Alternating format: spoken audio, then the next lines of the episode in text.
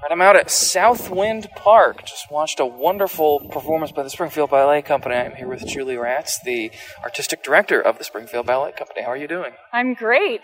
It's a beautiful day here at Southwind Park. Yes, it is. Looks great, feels great, and you know, just it is just great seeing some live performances at, at this time, and you know, very much needed, definitely. I think, and this was great. Talk a little bit about how process of uh, thinking of putting something like this together outside here at Southwind Park. Well, this was really Taryn uh, Grant, who's the executive director of the Springfield Youth Ballet Company, and she talked to the people at the Park District, and we have this program called Dancing Through the District.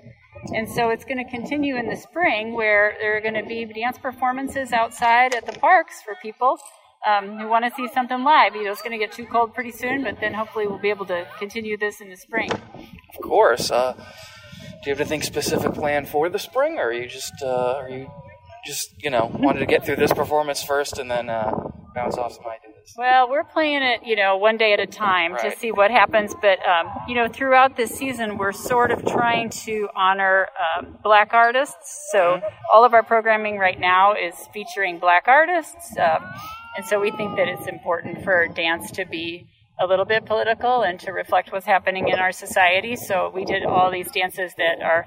Um, in celebration of black artists, and that'll kind of be our focus this year.